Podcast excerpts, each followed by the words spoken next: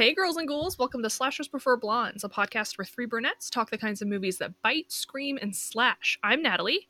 I'm Heidi. And I'm Laura.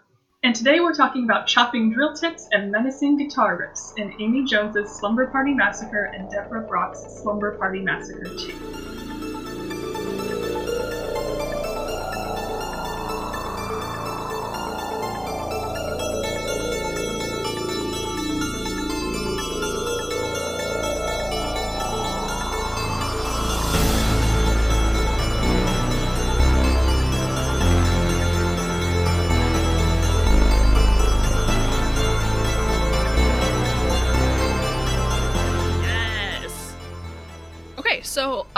This may or may not be our first episode of this podcast. We're not really sure how it's going to play out yet. But um what we're doing for these first few episodes is each of us that are picking films that we think kind of represent our inclinations when it comes to horror movies. Like everybody has the kind of movies that they like to watch the most of, like their their comfort horror, if you will. So naturally, I chose a slasher movie.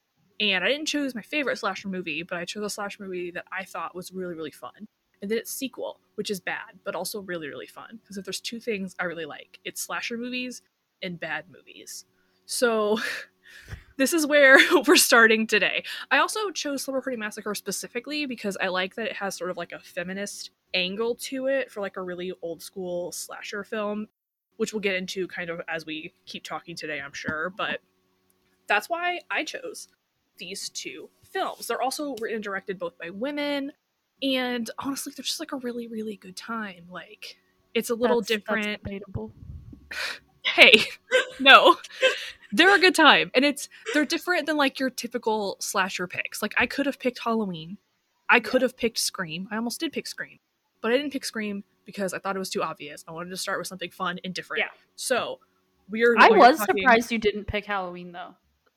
Well, I, mean, was gonna- actually very surprised by that. we're gonna do Halloween eventually. We might do like Halloween and then like a new Halloween together. That's what I was thinking about doing. But I mean, there are several, at least I think there are several allusions to Halloween in this Oh, film. yes, Definitely. yes, yeah, and like I didn't want to pick something that was like super super obvious for our like inaugural episodes because like Mhm. anybody can talk about Halloween. I want to talk about Slumber Party Massacre because like that is what I think is the most interesting discussion for us in these beginning stages. You know what I mean? I love it. Well, it was definitely unlike anything I had seen before. There we go. Well, I mean, it was There we go. it was very much like things that I have seen before, but in a very a very different tone, let's say. Slumber Party Massacre 2 is unlike anything I have ever seen before. I think the I will Slumber agree with Party that. Massacre. I think the Slumber Party Massacre Two is like genuinely just on its own individual plane. It's like if somebody in the 1980s tried to make like a horror episode of the TV show Glee. Like it just doesn't make sense. And Really weird. Yeah. I mean, that's like a great that's like a great analogy though. It is. It's like some really fucked up episode of Glee.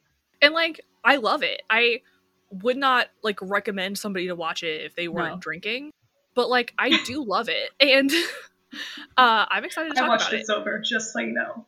I Um, also watched it sober. Yeah, I watched it sober both times and I regret it immensely. Um Yep. what I what I did also like about choosing these two films is when Laura and I were in college together, we were taking a lot of film classes and you know, it's like how we met, it's how we became friends. One thing that we were both like really, really interested in was like feminist takes on horror films and the sort of academic like lore behind all of these things. And I think that this is mm-hmm. kind of like primed for that kind of analysis. Like there it's not beating around the bush. Like when Rita Mae Brown was writing Slumber Party Massacre, she was thinking about phallocentrism. Like it's Absolutely. a hundred What a percent word. there. And mm-hmm. I thought that bringing that to the table would be like a fun way to start things off. So, okay, so Heidi wrote the synopsis for this for this time. Um, I was thinking before we do that, I could go into the history a little bit, if that's okay with you guys. Yeah, that makes sense Yeah. to me. Yeah. Okay, cool. For sure, So- that sets up a good context. So, The Slumber Party Massacre is a 1982 slasher film directed by Amy Holden and written by Rita Mae Brown. That name might sound familiar to some of you because Rita Mae Brown is a noted feminist scholar. She has a lot of ties to the second wave feminist movement. She was a member of the Gay Liberation Front. Um, she was one of those people that like while she was in the National Organization of Women, because that was like around the time that this was all that was all popping off. Uh, she was very, very not into Betty Friedan because like she was saying all that homophobic stuff. So like she was like, hey, lesbians, bisexual women matter too, and like we should have our own thing. And she was like a huge proponent of like breaking away and really pushing for like gay rights as well as civil rights. She was like a huge activist, and I think that she really brings a lot of that perspective into the film. And the important thing to remember, probably the most important thing to remember when you're watching this movie, is that Rita Mae Brown did not write this as a serious horror film. Mhm. It was written as a parody of the slasher genre. So, like, this came out in 82. We started seeing a lot of slasher films in the late 70s, early 80s. Like, when did Halloween come out? I thought it was. in I seven- think it was the 78. seventies. It was 78. Yeah. So we're seeing a lot of like allusions and like references to these like really prominent and like really popular slasher movies Mhm. kind of getting distilled and getting a sort of feminist treatment in the Slumber Party Massacre script. Now, the producers of the movie decided not to take it as a parody. So what we're watching is a very straightforward and serious performance of a joke script. And I think a lot of that humor does still come through, but it also comes through in a sort of ironic way as well. So like Mhm. there are scenes that are obviously being played seriously but are still hilarious because of the way that the script kind of sets them up, Mhm. which I think makes watching it really really fun. It, it seems more like a wink to the audience at some at some points in time, as opposed to you know if you if you didn't know the background or if you didn't pick up on the imagery um, or the significance of the imagery, you might just think it was a typical genre film. Yeah, I think that there's if you didn't know the backstory of this movie, I would walk into this being like, "Oh my god, is this real? Like, are you kidding me? What is his weapon? Like, Mhm, mhm. Yeah.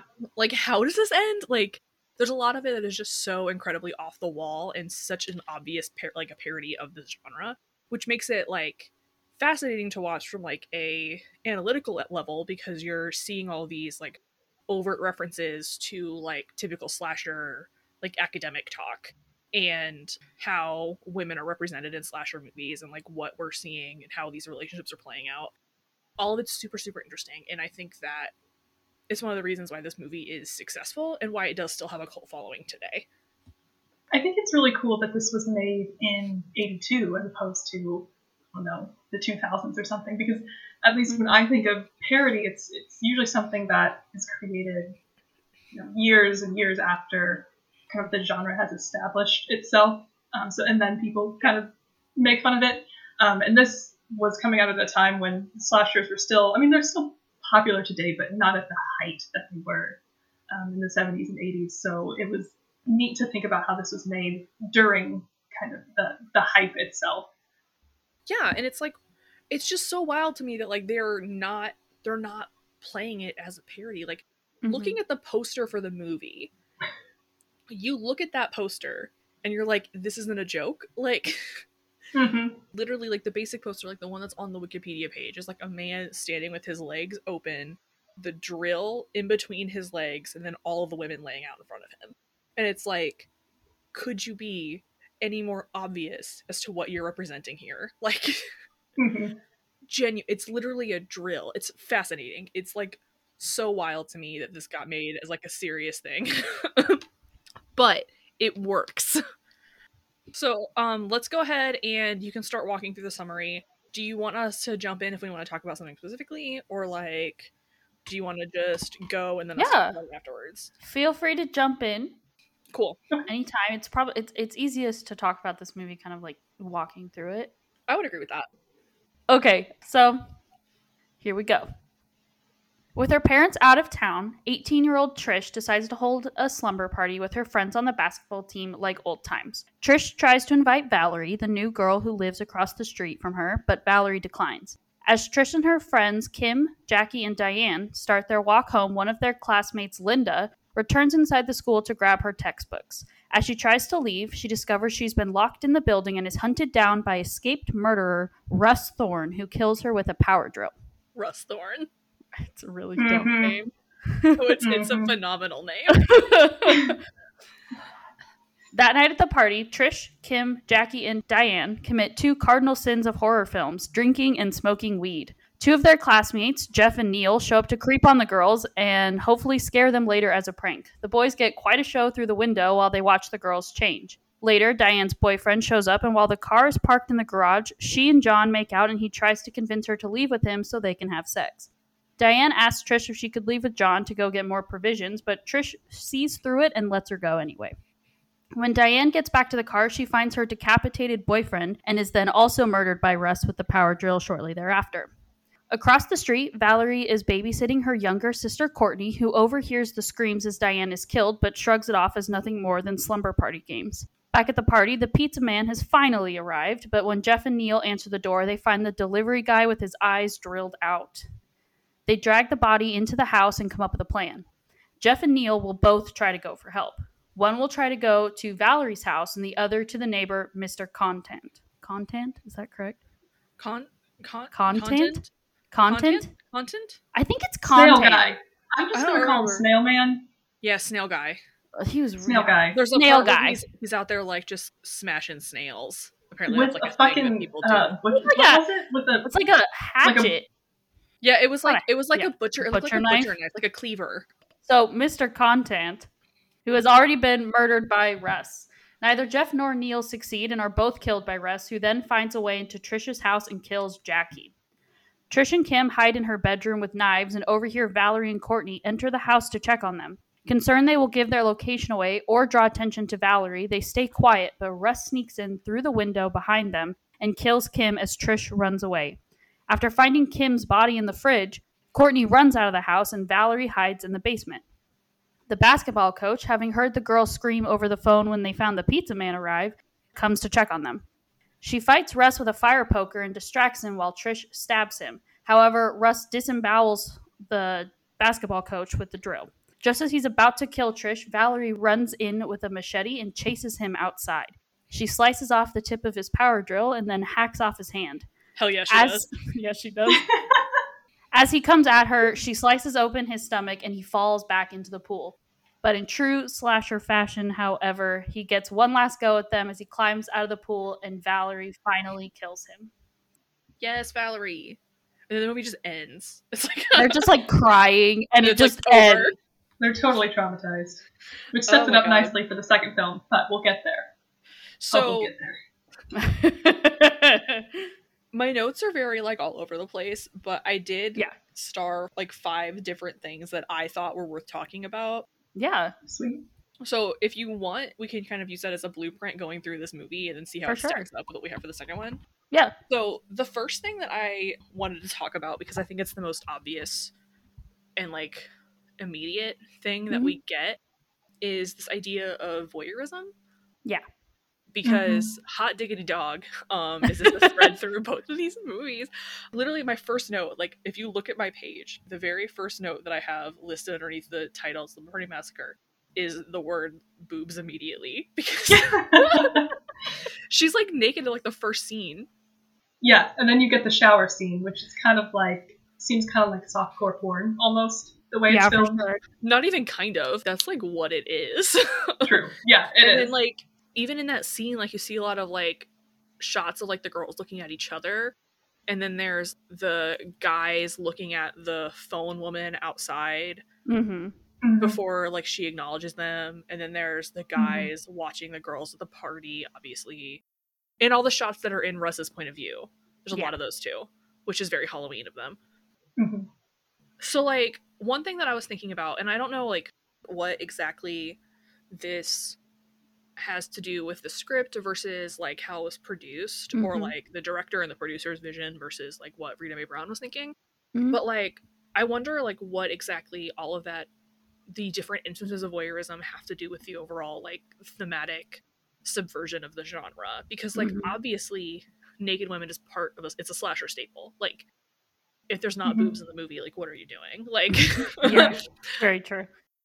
I even um, read a little bit about the production of the film, and I guess there was a guy, I think his name was Roger Corman. I could be wrong, but he was kind of like a big, I think, producer at the time, and he made a lot of genre films like this. And it said that he gave directors a lot of creative freedom, but one of his requirements was that they had to show basically nudity and nudity and violence in order to piece together a trailer that would incite people to come see the movie. So I think some of that was probably just like, oh well, we have to put boobs in here to get people to come see the movie. Unfortunately, because of that. But yeah, it could have also been to promote a certain type of message, which I'm not exactly sure what that would be. I think that it is interesting. I don't know if you guys would agree with me saying this, but I think it's interesting that the instances of nudity that we see in the film are not sexual in nature. It's like girls just like getting dressed and undressed. It's Mhm. girls showering. Like you're not seeing Mhm. anybody get naked for the intention of having sex. Mhm. There is, I think, one scene where there is like sexual nudity because I think you When see the car? girl's boob. Yeah, it's when they're in the car. Yeah. and it's like that really extended take on her fucking nipple. It's so uncomfortable. It's so weird Yeah. and it's so random. But it's the only instance of Mhm. like like sexual nudity you see in the film, which I think is really interesting because Yeah. to me that kind of reads as like a women in their natural state being watched and objectified by the Mhm. viewer or the men in the film. hmm That's absolutely what I was gonna say. Because it is. It's just like you're just watching them go through their daily business, but somehow that's like read from the viewer as like being like sexual. Like, oh, look at this nudity. It's it, it's so it's like uncomfortable to watch. Like thinking about it from like another perspective, but it shouldn't be. Yeah. And like the way the camera follows them, especially during the shower scene, it's like yeah, it's so interesting. Like I'm like, what are we supposed to make of this? Like, is it like, absolutely. the camera is like sexualizing these women when they're just like in a normal Mhm. environment, and like it's just yeah. yeah, it's like it was hard for me to like figure out like what of that is the Mhm. studio, what of that is like a directorial choice. And it's also it's also interesting too because like when we first meet trish she's like sleeping in her childhood bedroom and Mhm. she's she later then like throws away like some of her like childhood toys like she's Ooh, this shucking off of her her innocence Her right? innocence. Yeah. That And brings then- me to the next thing I was gonna bring up too. oh so I excellent love that. but yeah so it but it's just like this whole film it feels in part like you, they're throwing this slumber party to try to go back to this time when things were more innocent but they can't ever go back to that and the nudity feels like it ties into that like once you reach a certain age as a woman like you're just a sexual object Oh, I love that read. Mhm. I love that. Yeah, I mean, I kind of saw it as this. It's, this kind of gets into my overall critical rating, but part of it is that I saw kind of like to me, I read it as like an invasion of women's spaces that they create with each other. Mhm. So, um, you know, the camera is just kind of voyeuristically invading those. And that kind of parallels how the men in the film are kind of trying to invade their spaces when they're Yeah. clearly unwanted. But I did wonder if if that kind of subversion of gender norms in general, which I'm sure we're going to talk about, was undermined by how the camera frames the girls and their bodies. So I definitely noted that too.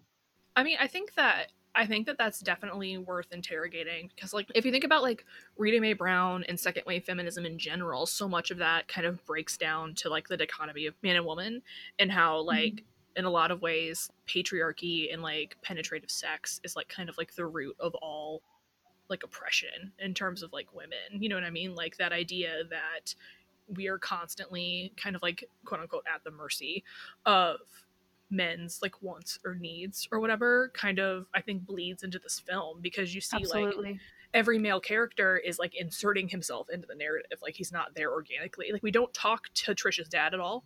He's like barely in the movie. He's like in it for like a Mhm. second I think. And then um yeah like at the very beginning. when the neighbor comes into the house to like help her out or whatever, it's awkward and uncomfortable and he's not wanted there. The Mhm. boys insert themselves into the narrative in a way that is like kind of rude and off-putting. Like he they even say that one line. What is it? Like you know girls love to scream. yeah Yeah, As then he I says they kick our asses, And it's like what's which the I thought worst was interesting. like what's the worst that could happen? They get mad at us? Like that's that's they Mhm. don't really care about the girls' feelings. Like for them if they get mad Yeah. at them it doesn't really matter because like whatever, they still have the upper hand. They're men. Yeah which just like speaks to some faults in culture at large of course Oh, for sure. Yeah. and it's just like obviously like the penetrative aspects of the the fucking drill and the the serial Yeah. killer but um, Yeah.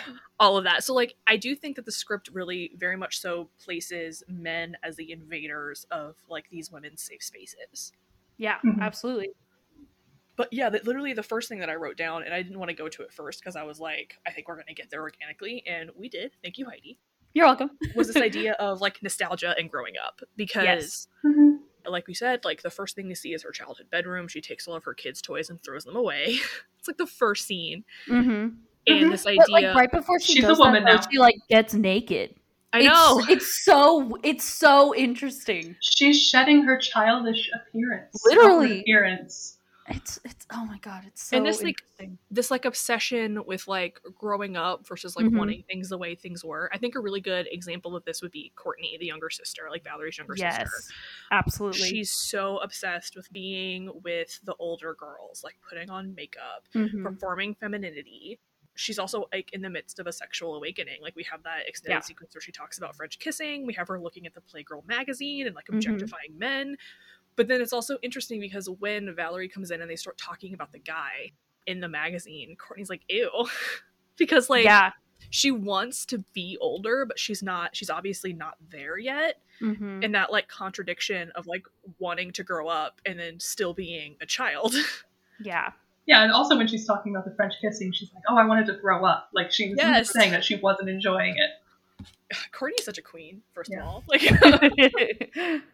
But yeah, going along with that kind of idea of nostalgia and like shedding your innocence or childhood, that played into kind of what I thought about the film overall because I kind of, as I mentioned before, we talked, we just talked about like I thought that it depicted like the creation and then subsequent invasion of women's space because you get a lot of like communal spaces at the beginning of the film. Like you have the the gym where they're playing basketball and the shower scene afterwards and, and the slumber party for the rest of the movie. But like Trish has this line where she says, I think it's when Diane is trying to go hang out with her boyfriend and essentially leave the party. And Trish says it just goes to show you can't bring back the old days. Mhm. So I kind of saw that whole like all coming full circle where they're becoming kind of becoming women and shedding their childhood and innocence, but with that comes kind of like fragmented space almost. It come, becomes like harder and harder to create a space with your with your friends without having like people invade it. So they have this whole like no boys allowed policy. They mentioned that several times, but Mhm. they're continuously interrupted by Jeff, and I called him Jeff too, but you said his name's Neil. Yeah, it's Jeff and Jeff and Neil. Yeah, like Jeff and Neil talking about how they want to play pranks on them and spy on the girls, and then of course Diane's boyfriend is trying to get her, like persuade her to leave the party, and then the driller killer himself. So it's kind of just like time after time, some Yeah. like these men Mhm. trying to invade that space and terrorize them in their own way. and it's like even when even when we're in scenes where they're not actively being watched by men because like genuinely like during the basketball game boys are watching them Yeah. when the phone woman is doing her thing boys are watching her when they're at the Mhm. party boys are watching them literally there's no escaping the male Yeah. gaze even in those instances where they are alone like in the shower scene the camera is functioning as the male gaze Yes. like we're Mhm. still seeing that voyeuristic tendency because like even though they're Mhm. alone they're not really alone because the camera is Right. watching Yeah. And like the the way that the the men like react to the women, like especially Jeff and Neil and Diane's boyfriend, I think his name is John. Mhm. The the way that it almost feels like they're like isolating women or that they're like trying to control them feels a lot like antiquated ideas of marriage where you're like the property of the guy and you kind of just like go along with whatever the guy says because that's what you're supposed to do. That's just like what it suddenly reminded me of. Which okay, so okay, so I am really bad at all the girls' names. It took me like three watches to realize which one is Trish. So like the Yeah, yeah. okay, so the girl with the boyfriend, what's her name? Diane. That's Diane. Okay, so I think that Diane is very interesting. One, because when she's walking home from school that day, and we get that extended shot of like the point of view shot of somebody like following her and like watching Yeah. her, it's like a so literal tracking shot. Yeah, it's like such a crazy buildup, and it just ends up being just her boyfriend. Yeah, Fascinating. It's, Mhm. it's so uncomfortable. Yes, and it's like once again she's alone, but she's still at the mercy of a man Yeah. watching her. Absolutely. and then like his consistent badgering to get her out of the party and like her Mhm. finally caving and her friends being like we know what you're doing but like Yeah. But the fact that she it, tries to lie about it, like she- she, feels so guilty. Mm. what is that Yeah, and she's like calling him from the bathroom. Yes Oh, and they're like teasing her. Yeah. Mhm. so much just so it's so it's so it's like so interesting It is. It really is like there's nowhere that you can go without there there being male presence somewhere. You Mhm. know. and then even the idea that like the women are in a sense kind of pitted against each other Mhm. when Valerie shows up because like Valerie's very pretty and Valerie is very Yeah. perfect and And she's like, good at basketball. hates. Yeah, Yeah. like- Yeah. and like Diana's like I don't like her at all. And meanwhile, Yeah. Trish. Mhm. Okay, so did you guys? Okay, so I during think we're the shower about the same scene, thing. Yeah. during Yep. the shower scene, Yeah. like Trish is like staring at Valerie. Here is my second note that I wrote down. Trish digs Valerie? Question mark. yeah. Trish so digs Valerie. Like Trish is like so into Valerie. It's oh, it's wild. And like, what do you guys make of Valerie? Because I, like, I feel like half the notes I wrote down were about Valerie, and and because she's so she's so interesting because she spends like most of the film like not interested in these women, right? Not like interested in being friends with them. And she's not she's like trying to distance herself and then you know she I think she's the one that owns the playgirl, but she's not at all interested in it. Like it, and she t- she like makes fun of all the girls across the street for having boys around them all the time. And when courtney points out that she's really pretty and it, like is helping her do her makeup valerie is like you need to like tone it down. Like you don't want to try so hard.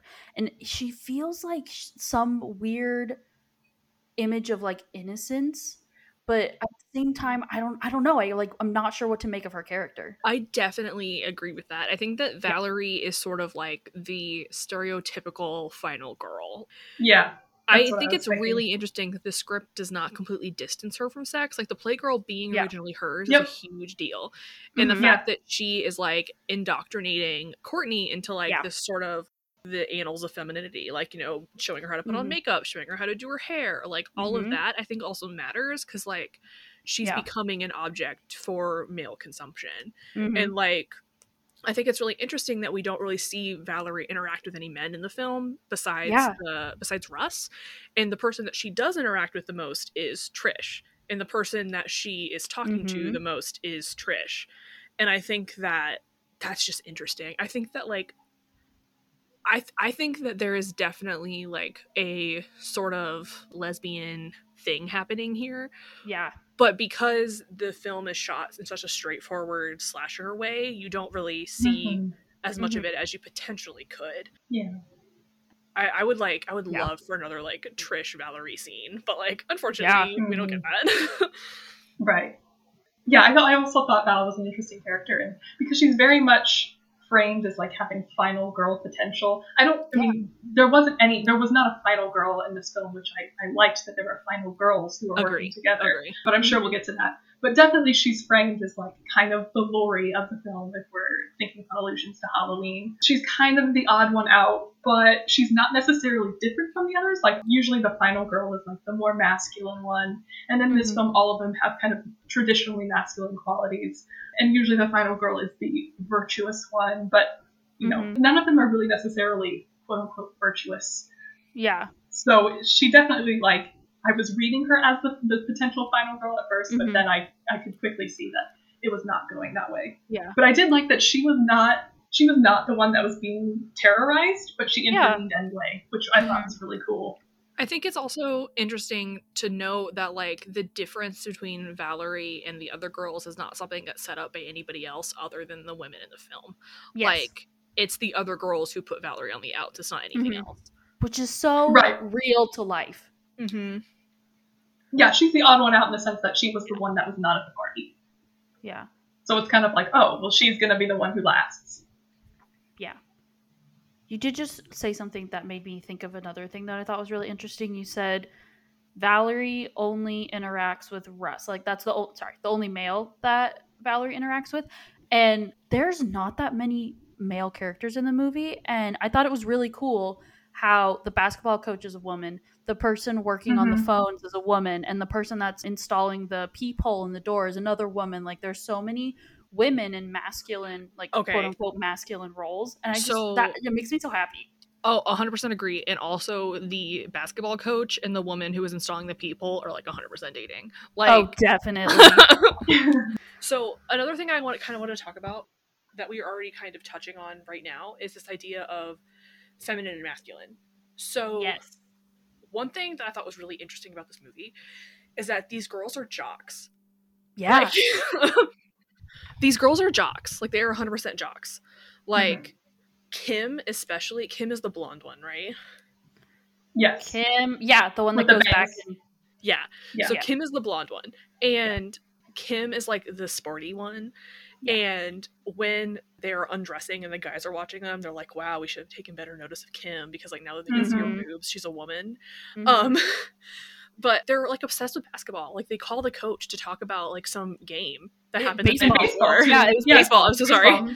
They are like calling the coach like, "Hey, like, what'd you think of this game last night?" And I'm like, "Wow, who scored all the runs? Like we can't Yeah. remember. Yeah. Yeah, like, like- they're. I, I think it's interesting that they're in the kitchen talking sports, and the guys are like sitting there. Jeff has like a black eye or something, so it's like Yeah. they're very much kind of subverting that expectation of what Mhm. women talk Yeah. about. Yeah. Which is like so interesting and different than like what you'd expect from this kind of film. Yeah, And absolutely. On top of that, like there's also obviously the obvious like the way they portray femininity and the way they portray female Mhm. sexuality. Like all of these girls aren't like dancing around the fact that they're into guys Yeah. and aren't Mhm. like dancing around the fact that they're like you know, just like normal women. Like Mhm. Yeah, like their conversations do not revolve around men, whereas Yeah. the boys kind of their conversations do Absolutely. almost always revolve around the girls. Yes. Like if we did like a reverse Bechdel test, like it would be like Yeah. the guys are constantly talking about women and the women are not.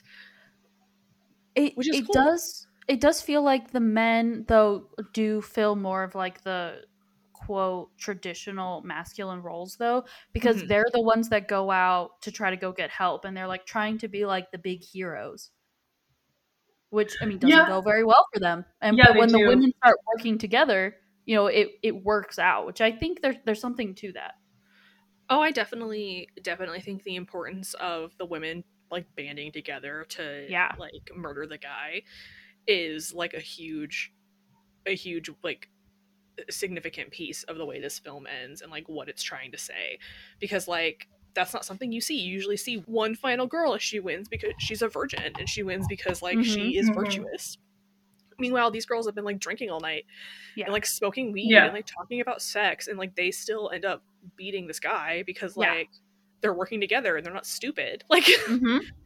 Yeah, and, and Yeah. going back to the two boys for a second, I did think it was interesting that they they do take on supportive roles in several senses. Like at the Yeah. beginning, they're watching the girls play basketball on the sidelines, and then they're when they're walking somewhere, I think they're just walking home. One of them says, like you mentioned before, girls love to scream, and then the other one says, you know, they beat the shit out of us. And like, Yeah. you know, Jeff gets punched in the eye. I forget who punches them, him, but they're in the garage and he gets punched yeah and he's That's like so he's funny. very like even when they're about to go out and try to get help trish hands him a knife and he's very uncomfortable like as soon as he sees it he's he almost changes like his face changes immediately he's very uncomfortable wielding the knife and he says something about if i didn't drop out of cub scouts i'd know how to use this or something like that so i thought it was very Yeah. interesting how they kind of become more supportive like not necessarily supportive to the girls but supportive characters in general who are less significant yeah like in the context of this film they don't have as much like agency than the women do mm-hmm. hmm And they're ineffective. yeah it's a it's a fun point too that all the women just like pick up a weapon and they're like i'll fight if Yes. i have to. There's there's no real hesitation in that. Like even if they don't really know how to wield it they're like i'm gonna figure it out. And i think that speaks to some like survival instinct in women where it's like we're always attacked and you have to survive but men like kind of have it easy not gonna lie And they keep they keep the knives on them, which is great. They never people never do that. They actually they're like, oh, make sure you grab the knives, like when they're about to leave the room. yeah And I like my favorite shot of that film, which I would put on a poster, is when they're sitting on the floor in like a semicircle and they each have a knife in their hand and they're Yes. holding the knives out. I was like, this is it. This is Okay. a- like wielding the phallus.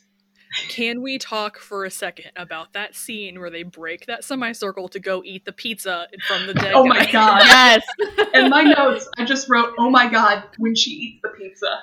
oh my god! When she eats the pizza, and she just like puts the box on top of this dead body and she's I just like know. what I was like, she is first of all everything I want to be in a human being. Like,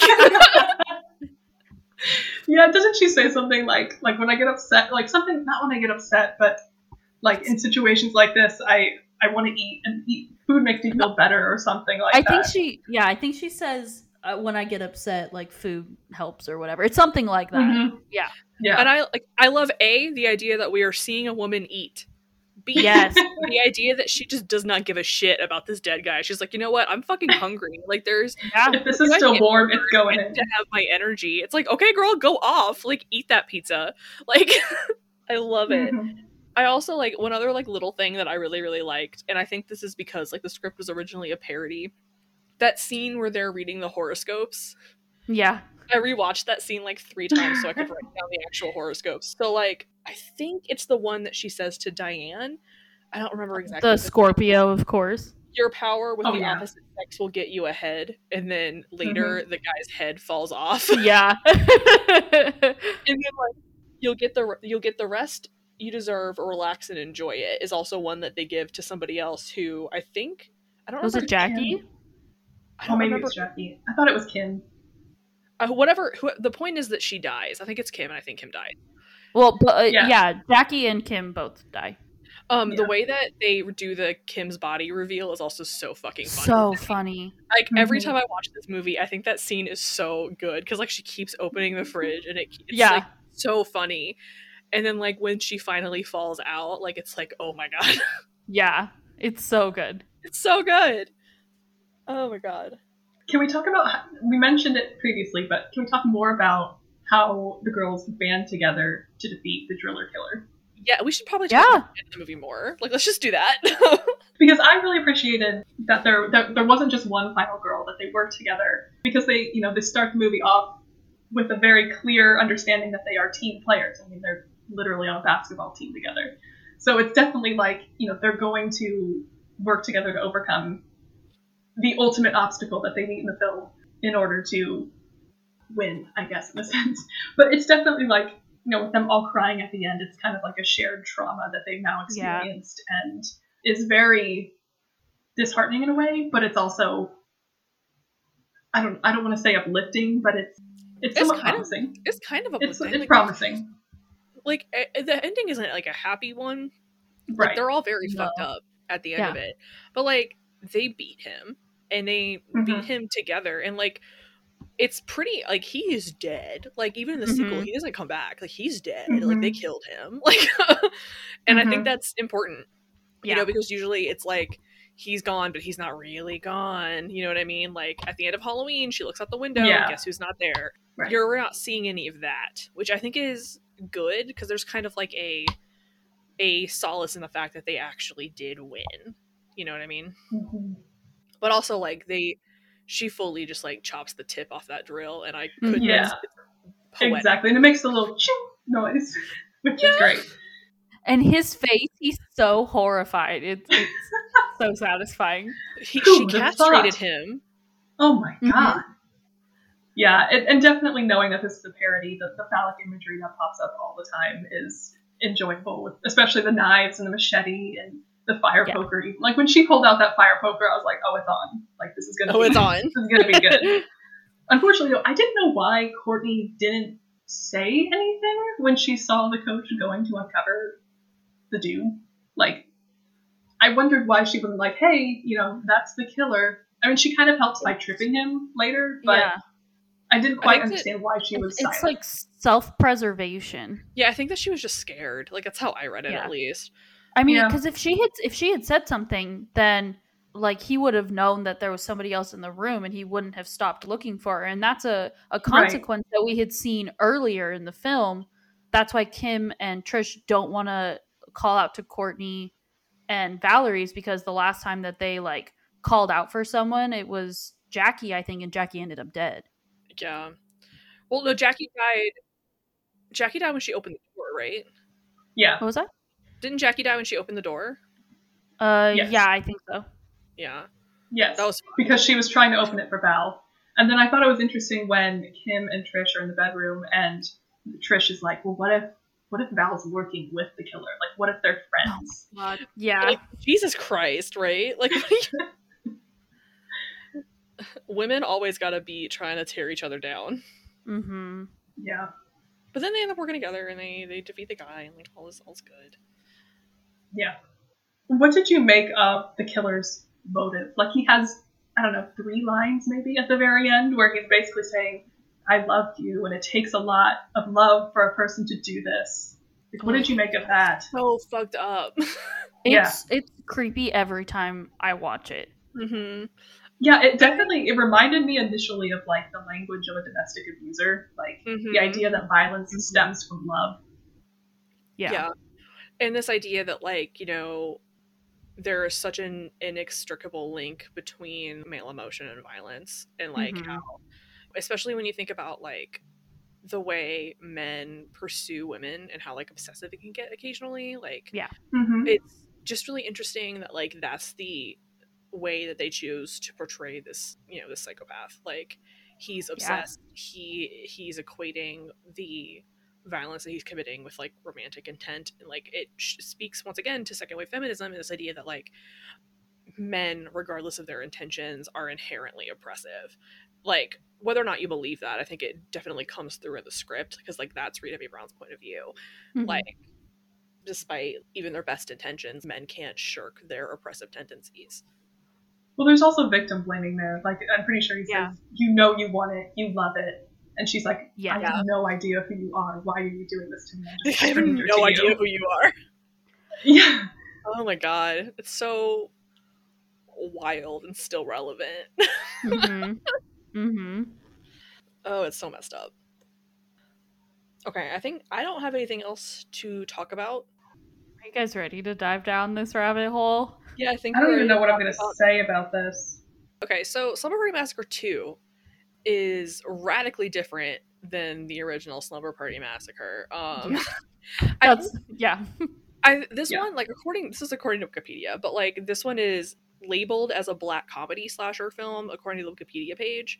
So like I think that they made an attempt to be a little more tongue in cheek with it, but like watching it it's hard to tell Mm-hmm. it's hard it's very hard to tell i think that because this movie is once again like written and directed by a woman i think that there is like a definite dialogue with the first movie but i don't know how effective that dialogue is Yeah. Mhm.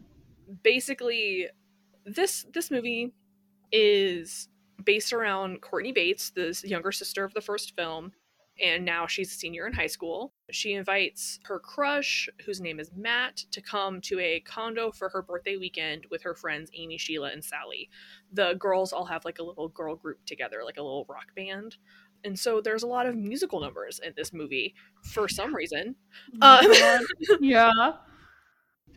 Upon arriving, two of the girls' boyfriends, Jeff and TJ, show up at the house. Is it TJ who's the worst? I think it's I- TJ. Uh, yes. it's TJ TJ is the worst. Yeah, TJ the is probably worst. the actual worst. Um, Yeah. Anyway, that night, Courtney has a dream of the killer from the first film, who is now reincarnated as a greaser and armed with a drill bit guitar, and awakens on the kitchen floor. that day, her visions grow violent, but she is comforted when Matt arrives. Sally disappears, and the group is unable to find her. But when she returns to the house, later she returns to the house having left to go to the grocery store. This is after they bring in the police and have like a whole debacle about where she went. Yeah. And Courtney thinks that Courtney is 100% convinced that Sally is dead because her zit grew and exploded. Yeah. And she thinks she's in the trash compactor. I think it's a wonderful scene. I think that it's like So gross. classic disgusting practical effects. Oh yeah. Uh, okay. Then moving also the bloody hand sandwich. We gotta talk about that. Oh yeah. so fucking funny. Or the the So bathtub funny. of blood. yes. Yeah. Yeah. Okay, so then Courtney and Matt are left alone. Matt surprises Courtney with a birthday cake, and the two begin to have sex. The killer impales Matt through the chest and chases Courtney downstairs. He jumps out of her like dream Scape, an important thing to know if you have not seen this movie is that Courtney only dreams about the killer when she's having like a like a spicy Sexual. sexual yeah. dream. A rousing dream. Yes. Yeah. And in this Or moment, she's having like sexual fantasies. Because it's not only when she's dreaming. yes. In this moment, the driller killer leaps from her subconscious and murders her boyfriend. And then um so then he chases Courtney downstairs and he sees all the other people and then he impales Sally with the drill and then Sheila and TJ run away while Courtney and Amy leave in Jeff's car. Oh, with Jeff as well. Then Jeff is impaled by the killer and then Courtney and Amy go back to the house. Sheila and TJ run to a nearby house for help, but the killer catches up to them and TJ dies. Sheila manages to return to the condominium before the killer murders her as well. Courtney and Amy escape, but the killer prefer- pursues them through a construction site where Amy falls to her death. Then Oh, you missed the musical number. I missed a lot of musical numbers. Well, we gotta talk about the musical number. we'll talk That was the the funniest part of the movie.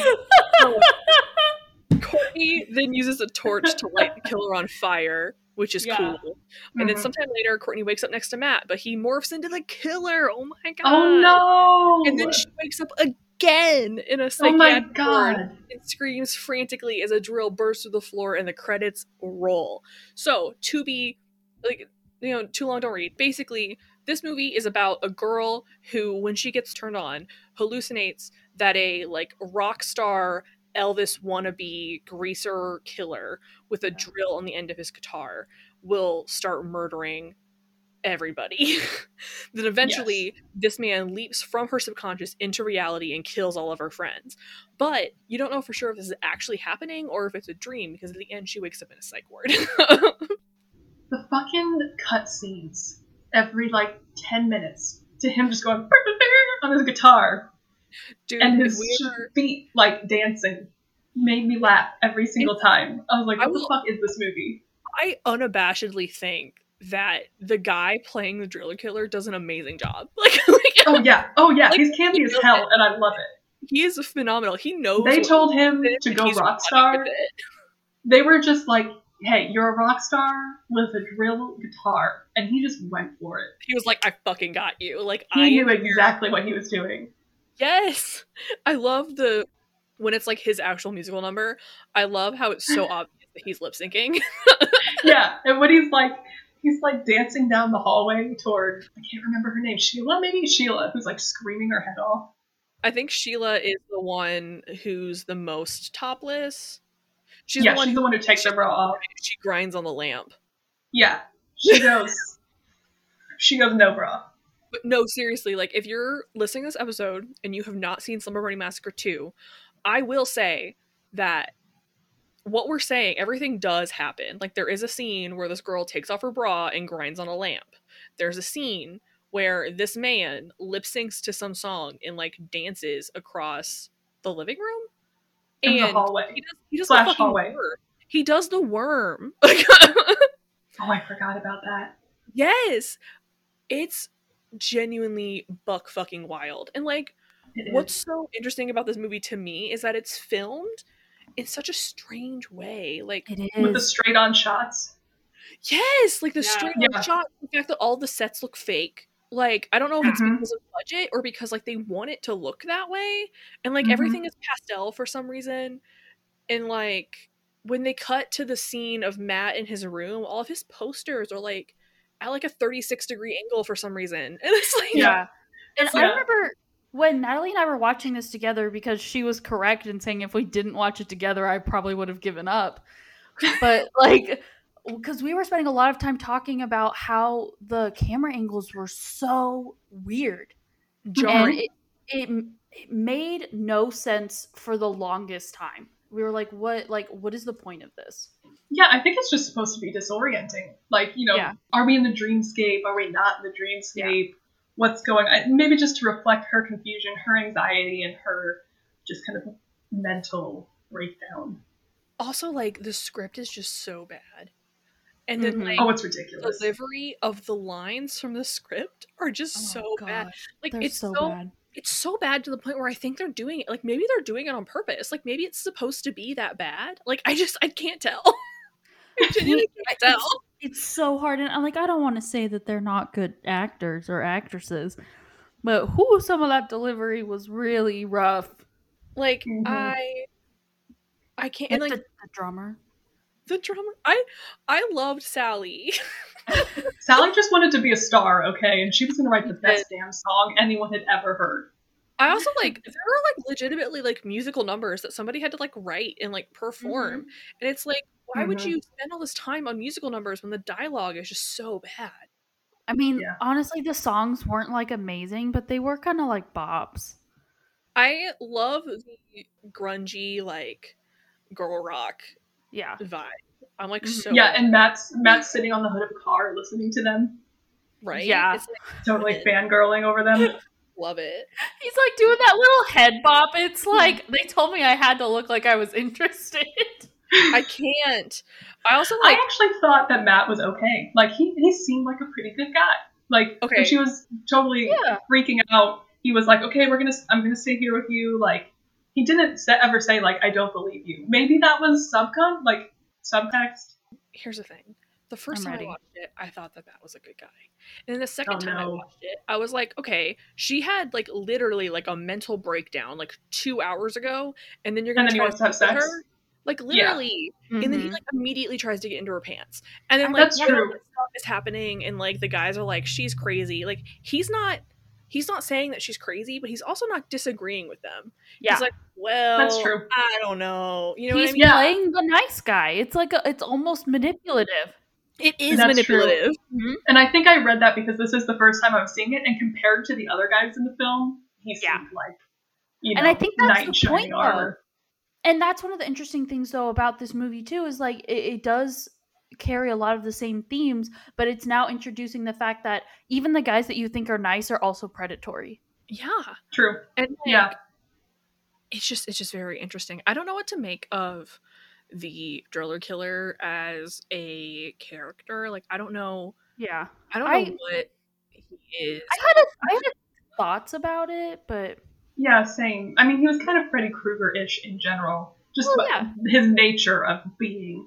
But I mean, I kind of saw it as like taking the sexual predatory nature of the driller killer in the first one and just amping it up. Like, mhm. pun slightly intended, but amping it up majorly as like in the first one he is he's kind of like a symbolic sexual predator. I, I, that's how I read him in the first one. I guess this mm-hmm. is a, technically a different guy in the second one, but like Yeah. now he's a literal sexual predator. Like he is pursuing her for non-consensual sex. And he's kind of like terrorizing the girls for the fun of it. Like he gets this weird yeah. enjoyment out of it. It is though really weird that the this driller killer is part of her subconscious. So it Mm-hmm. it's so it, it's crazy because she only ever sees him when she is like having fantasies about boys and or is it is it also when she's looking at the girls Does Um, she- it's also when she's looking at They're the the girls. it is There, and it's is- like there are a couple of scenes yeah. where she's like daydreaming, and you see shots of like the girls. Yeah Mm-hmm. I mean, because he because the driller killer is part of her, does that maybe mean that she is viewing herself as a sexual predator? Or that she's because like I mean, it is so much of it is through her perspective and she is like like a voyeuristic force in the film. I mean, she's like objectifying her friends when they're having that like slumber party sequence where they're like hitting each other with pillows and they're all naked. Yeah, and then Mhm. like they the film makes a big deal about not like a big deal, but the film does note that she is a virgin, and the film Yes. does note Mhm. that she has trauma, Mm-hmm. Yeah. and that that trauma is like tied up into like her sister and like everything that happened in the events Yeah, of of course. movie. So like there is still this like undercurrent of the typical slasher tenant, like sex equals death. That's Mhm. still there. hmm So I guess you could read the driller killer as like that part of her that is manifesting that trope mm-hmm. and being like, okay, if I have sexual thoughts, then like I deserve to die, which is insane, obviously, but like Yeah. potentially a way for her to like cope with the fact that she's having these urges and doesn't know how to deal with them because like in her past, like sexual activity meant pain and suffering. And then add on to that the fact that she's also having these thoughts about her female friends, which I'm sure Heidi's going to talk about because I know she has an article she wants to bring up. Oh, I actually expected you to bring it up. I mean, I you were more into it than I was. Is it about like, the queer reading of the film? Yes. Uh, Yeah. yeah. I think I read that one. Oh, okay, I read cool. one about it. It might not be the same one, but yeah. but like I think that it's necessary and also like something that we kind of discussed when you sent me that article Yeah. is just the idea of like when you are a woman who's having like bisexual thoughts or like sexual thoughts about people who are like Yeah. your friends you're like am i a shitty person for thinking this way about my fr- i don't want to objectify my friend Mhm. like i'm not trying to am i am i predatory for thinking this woman is attractive you know what i Yeah. mean so like that's Mhm. part of the bisexual experience which makes sense that it would kind of come out this way maybe Mhm. And especially when you when you think about like what we were saying about the first film, that like coming into like a female space with like voyeurism feels very predatory. That I mean, it, it's not Courtney's fault, right? And there's no fault with Courtney that she's been invited into a female space because she is female.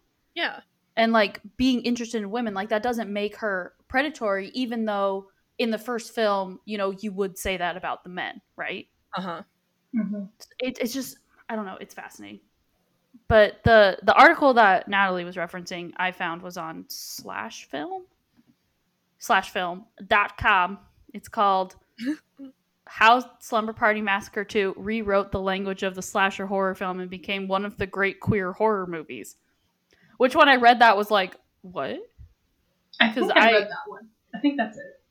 I i- i- yeah, and like Natalie was saying, it just like it talks about Courtney being bisexual and like refusing to acknowledge herself, and then like when she does, apparently the driller killer comes out, which is really weird. It's a great article though. Everybody should read it. just saying. I think also like there is like definitely a difference in the way that the men and women are portrayed in this film. Yes.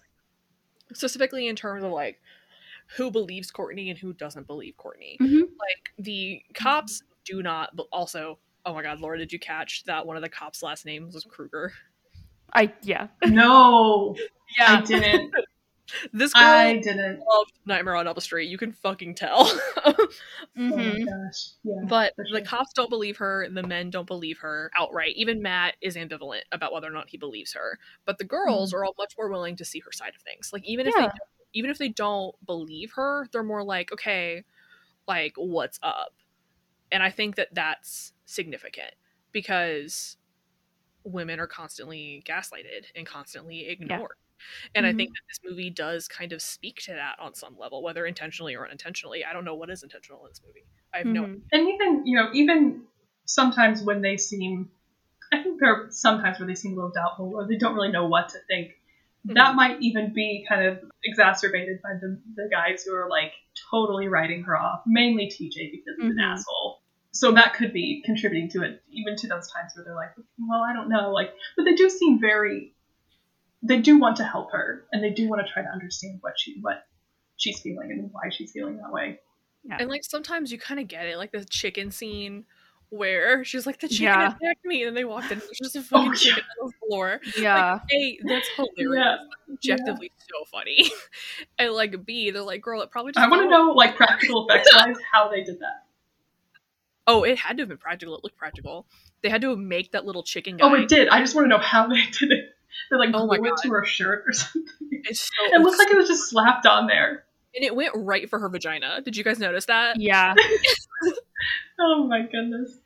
It was like, "Let me up in there." It was so funny. I can't. I can't. This, this movie is so ridiculous. It really Yeah, is. but on like a broader on a broader scale, there's definitely like I noted two major themes, which I'm sure every person watching this film would note, and that would be trauma and PTSD yeah. and mental health and how those how those work together, and then just the general anxiety surrounding sex. Because there, Mhm. I mean, that- that's obviously there. And then I was trying to think about how there are like several objects that appear several times in the film, like the the sex doll and the the book. I don't know what the book is called, but the book that they keep reading, which is apparently like, very like wet and wet and wild or something. yeah, something like that. So I was trying to think about like how those things fit into the film or how they would fit into a, a broader reading of the film. or if they would, if at all, or if they were just like, eh, let's just put these in there because this movie's about, you know, dealing with sex and sexual thoughts and things. I like think that. it's Yeah. interesting that at least those two things are both kind of like they have like a dichotomy in terms of like what they represent for sexuality. Like the blow up doll is obviously much more of a male centric like Mhm. sexual whereas the book is a lot more feminine. And you can Yeah. get that read A because like the men are the ones gravitating towards the blow up the blow up doll. Mhm. And when TJ's reading the book, like he doesn't really give a shit about the book, but he's doing it to turn on Sheila. Yes. Mhm. which is interesting. And so like there's this idea that like, you know, the way men and women view sex is differently is Mhm. different. And Courtney just to add to that bisexuality reading is like kind of caught up in the middle because she doesn't really know how she feels. Mm-hmm. Do you? I'm just gonna throw this out there. I'm not sure that I agree with it, but it was something that I had like thought about after reading that article and we were watching it the first time and then watching it again. The terrifying like flashes of like her trauma that she gets when she's like having her sexual fantasies it reads really like conversion therapy esque like she's Whoa. she's she's identifying her sexual urges like especially maybe you know the ones that she has towards the girls with pain and with trauma to try to make them go away Interesting. and then you know when they push her in the water it's like she they they say they exercise her demons which also feels Mhm. like related to like this conversion therapy. The only piece that i can't like figure out in her dreams are why she hallucinates valerie dying over and over and over again. It, it's the only one that like i can't i can't understand. Like if she's having all of these dreams about her sexual impulses why would she kill her sister over and over again I mean, especially because Valerie in the first movie is not is not like that she's not as forward about her sexual impulses as a lot of the other girls. but Valerie is kind of Courtney's gateway into that sexual awakening. That's correct. Yeah. Like she she's the one who had the magazine. She's the one Mhm. who's dressing Courtney up. Mm-hmm. And like also like you know she would definitely associate Valerie with like her first traumatic male experience, which was you know what happened with Russ. Yeah. Oh, that that's a good point. Yeah. And like obviously Valerie's not coming back from it, so like the idea that Mhm. Valerie got so stunted, Courtney would Mhm. obviously like. I'm sure there's like all guilt, lined up like her. like there's guilt involved there too. Mm-hmm. And there's also kind of like Courtney kind of distances herself from Val in Yeah. real life because like her guys, mom says they're gonna go visit her, but guys. she's like, no. you guys, Sunday is my birthday, and I don't want to go to a mental hospital. Oh, I thought you were being serious. Like I thought you were having a problem, and I was talking over you. When when she But- said tomorrow's my birthday, I was like, no, it's not. I It's my birthday, and I don't want to go to a mental hospital. I'm gonna cry over this like goo that you served Yeah. me for dinner. Um, yeah. So it's very. She was very much. Um, I saw that as her trying to distance herself Yeah. from Val because she didn't want to end up like her. Mhm. That that makes total sense. I, I just thought it was just interesting because you Oh, could just imagine she never comes back, but like to have her murdered over and over and over again, I was like, that's messed up. like she Mhm. also like has a lot of shame revolving around her sister. Like that's pretty Yeah. obvious. She Yeah. like lies about her being in college. Like Yeah. it's like it's not. You Mhm. went through a trauma. It's not like it's it's Well, okay yeah. that your sister's fucked up. Well, think about But- the time period though too. Like people weren't as open about their mental health problems. hmm But yeah, like I, the thing that like keeps getting me about this film is that I can't tell what is intentional and what is not intentional. Yes. Like, I, I feel like if people who have watched this movie and listened to this episode, they're gonna be like, "You guys are reading way too into it." Like, it's just like a fun time because, like, in a lot of ways, it's like it's just like a bad movie. But like, Yeah. there's so much going on here. Like, Mhm. there's just like dream shit and like yeah, there's like a guy with a guitar and he's killing people and like his the way that the driller killer speaks in this is reminiscent of that monologue of Russ Thorn at the end of the f- first movie like he's very like I love you I'm obsessed with you I want you you know what I mean and Yeah. like right. I think that that is intentional and like interesting Yeah. I think that links the two the most obviously. Like yeah, their kind of motive for doing it. But I But as I said before, I think the second driller killer seems a bit more predatory in a sexual nature, even though Mhm. the first one was more symbolic, definitely with the drill. Yeah. Well, isn't it still incredibly symbolic though? Like think about like a rock and roll lifestyle. Yeah. Oh and the yeah, the, yeah, the symbolism is definitely there. Mm-hmm. At his waist. It's just more overtly like I want to have sex with you. Like he even says, Yeah. I, I there's one sequence where I he says something like, "I want you, I want to have you," or something like that. Yeah, I already had already had your Valerie, and now I want you. To put it like it, really, really, to put it like a really, really basic sense, this movie is like way hornier than the first movie. Like Absolutely. the Yeah. first movie kind of like tries to hide it and is like, you know, like yeah, we're talking about sex, but like we're not talking about sex all the time. This one's like I right off the gate, like I am thinking about I am having a sex dream in this first scene. Like it's like she's like not Mhm. they're not beating around the bush. This movie's Mhm. about sex and like sexual anxiety and like hmm bisexuality and like what all of that means. One Yeah. thing that I did also kind of want to talk about was that fucking long as hell scene of them dancing half Yeah. naked. yeah. Yeah. I genuinely do not know what to make of that. It's so awkward and I cringy. know. I mean, on the surface, I think it's a callback to, to the similar scene in the first film, but just kind Oh, of like undoubtedly. revised to go with the to go with the musical theme. And who's who's looking in on them? Are the guys looking in on them, or are they just at the, The- door? It no, it's the Uh, guys are looking in on them. It's the exact same in, yeah. setup. It's the exact Yeah. same setup as the first movie. Okay. Yeah, I mean, I was thinking about that too. Like, what is the purpose of this? How is it?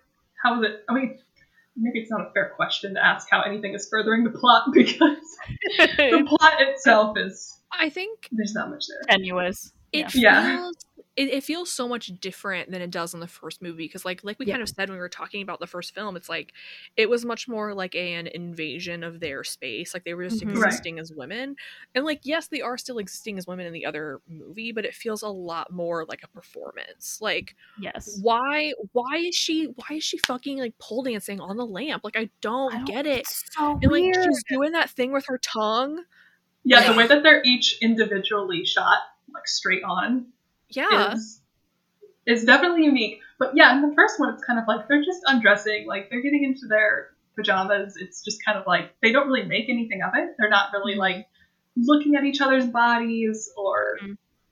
yeah, it's, it's not really like the, the point is that they're they're changing their clothes. It's more like Yeah. we need to get undressed in order to do this. But this Mhm. one's kind of more like like reveling in the the act of undressing and Yeah. like being kind of sensual about it and like knowing that you're hot. There was very much a sense of like we know we're hot. there is a difference between normal sensuality and like what is happening in that scene. Like Yeah. I I it's so bastardized. It feels it feels cheap and like it doesn't Yeah. feel like I don't know, maybe it's like a time period thing, maybe it's because like I don't think it's hot, but like it doesn't feel like sexy. It feels like No. forced. And I'm Mhm. like, what is it supposed to be sexy? Like, is it not supposed to be sexy? Like, are they supposed to be trying too hard? Like, That's I the whole. I don't Yeah. know. Well, I don't I mean I, I agree that it was not it was not really sexual in any way or sexy in any way. But I think like I kind of got the sense that they were trying to like play up their own sexiness in a way as kind of like a fun it was it was like a fun thing that they wanted to do. I mean they were they were drinking too, so like that kind of played into it. But like I think the way that they felt about what was going on is different than how the the audience is supposed to feel about it. Yeah, and maybe it's like, you know, we're rock stars. We're going to this condo and we're going to get drunk and we're like Yeah. hot. You know what I mean? Like maybe that's like what it is. Right. Mhm. I just like it just felt so over the top to me and I'm like Well- I like watching it and being like I'm uncomfortable. Like Yeah. Yeah, I mean, it kind of, I mean, it's recreating kind of like the male fantasy that, you know, like women having a pillow fight and the feathers going any, everywhere and they're wet and their their mm-hmm. clothes are off. So it's kind of like recreating that and then you have the men looking in on it, seeing that. But it's like they're doing that for, like, the, the girls are doing it for themselves. Like, they want to have a good time. And then the men are, but they're like not doing it for themselves They're- though. they're like in the context of the film. They're like not. Yeah. Like I mean I mean like they they may be like quote unquote doing it for themselves, but they're being watched the full time. Like it's not the They don't- same They don't know. I know that. they I know they don't know that, but like the setup, the, the like a narrative constructs it to be like it's it's just at it's for the sake of the guys because they're being watched. You know what I mean? I don't know. It's just like Mhm. I guess I didn't pick up on that because they don't think they're being watched. I mean, I know that the girls don't, but like the movie is reinforcing that they are. So I think that to me, it kind of takes the like, I guess, freeness out of the narrative, especially because of those like those dead on shots. Like it doesn't seem Well, It it's just- like it they're from Courtney's realistic. perspective. like it just doesn't seem realistic. I don't know. Like maybe maybe it's over the top for that reason because like because Courtney is also sexualizing it, like it becomes more than what it is in the moment. Like this whole movie exists on this like plane of like heightened reality. Mhm. So maybe Yeah, I mean, like I think why. I think as viewers, we're I, I think we're supposed to view it as like here's a, a depiction of this fantasy, and it kind of goes along with like the whole dreamscape feel to the movie. Like, is this Yeah. real? Is this not? Like, this doesn't happen in real life. This is not how a slumber party goes. But Mhm. because we're kind of already in this dreamy context, it seems off to us as viewers, but like it also strangely seems like it fits into the movie because it is so strange, Mhm. if that makes sense. Yeah, it does make sense. I, I get where you're coming from.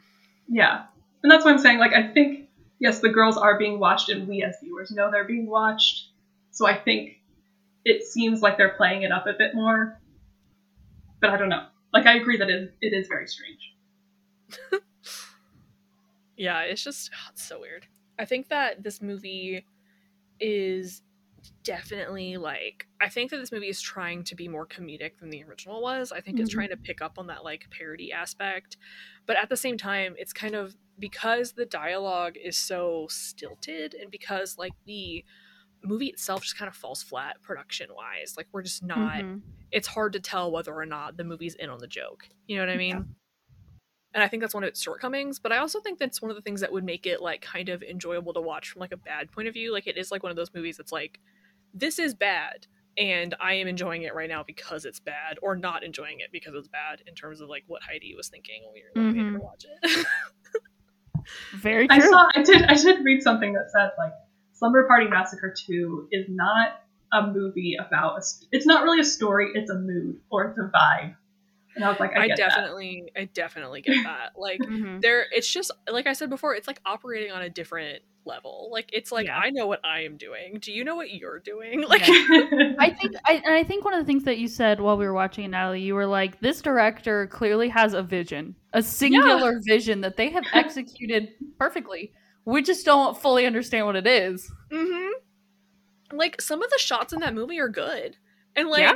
Some of the vibes that the movie creates are good. And like I might not know what's going on, but like I appreciate whatever's happening because like there's something there. Like especially in the third act, like the first dream that she has before he comes out of uh he comes out of the dream. Interesting. All of the shots of his whole like solo number Mhm. is very interesting. Like the lighting is interesting. Everything's like that soft pink Mhm. Mm-hmm. it it's just like i'm like this is cool like there's like a there's something going on here and i'm like here for it but like the movie is bad so it's hard to like yeah. it's hard Mhm. to like take all these pieces and have them like be like i know for sure that this movie is attempting to say this because Absolutely. there's just so much raw material that doesn't like come together fully hmm Mhm. but god it's so weird like it's just so weird Yeah, I don't know. There's definitely. I- it's. I, I think it's trying to say something. I mean, there's definitely like stuff about romance and predatory romance, but Mhm. uh, yeah, and definitely lots of anxiety surrounding sex and sexuality and uncertainty and yeah, I just don't know how. I see those themes. I see several different themes, but I don't really see how they they combine, which is okay because it's you know not every movie needs to have a very clear message, but some sort of direction would be nice. i want to know what the third one is like No. but i am like so afraid to watch it No. I like the Good. fir- I I genuinely genuinely do think that the first movie is good. Like I enjoy that movie. I think it's a fun time. I think that for like it's like your like the way I described it to Heidi when I was explaining in the beginning why I chose this movie as opposed to like another classic slasher because like I love slasher films, but I chose this one because I feel like it's very much so like a pinnacle of everything that I like about slasher movies. So like Yeah. it has that like feminist Mhm. bent to it like it's it's funny it's kind of campy but not like super campy like the kills are pretty good in the first movie like i like the women i think that the killer is interesting even though we don't really get a lot from him i think that that ending monologue is just so creepy and good that like Yeah, it makes up for the absolutely. rest. Yeah. Yeah. and like i just i just like it i think it's a good movie i don't think it's like my favorite but i do think that it is one of those movies that doesn't get the credit that it deserves because it very much so is like because it was written as a parody it has all of that like typical slasher junk in it and it's like it is like the Mhm. prime version of like what a slasher movie could be and Yeah. i'm like i love that i think that it really set the scene for more meta slasher films that come out in the future because like Mhm. it's like hey we're distilling these tropes and we're going to show them show you them in a way that can be like interesting and different and that's stuff that we see later on getting played with in like scream and then the movies that come after scream and that new like slasher renaissance that happened in the early 2000s and like late 90s Yeah. so i that's why i chose these and i wanted to watch the second one too because it's just so fucking batshit like i watched it and i was like this is insane like Mhm. like what am i watching why is it like that and what does it Yeah. mean So, she forced all of us to watch it too, or Yeah, both of us. Yeah. well i mean hey if you're listening to this podcast and you want to see a movie that just is just insane then you should watch slumber party massacre too. you don't even have to see the first one genuinely you don't it doesn't matter it They're not the won't same help your- actresses. it will not help your understanding at all No. it, it Wait, were there any of the same actresses? no, No. they probably couldn't afford them even though the people The blonde Slumber guy looked like the same blonde guy from the first movie, but I couldn't tell. I don't all all the men in these movies look alike to me, so I don't know. Except for the driller killer in the second movie. He he stands alone. He is phenomenal. Yeah. He did a wonderful job. Anyway, continue. Sorry. Yeah, no, I, I just really like these movies and I'm glad that we had a chance to talk about them today. And I Yeah. highly recommend them both for very different reasons. And I love the hesitation you went both. for different reasons.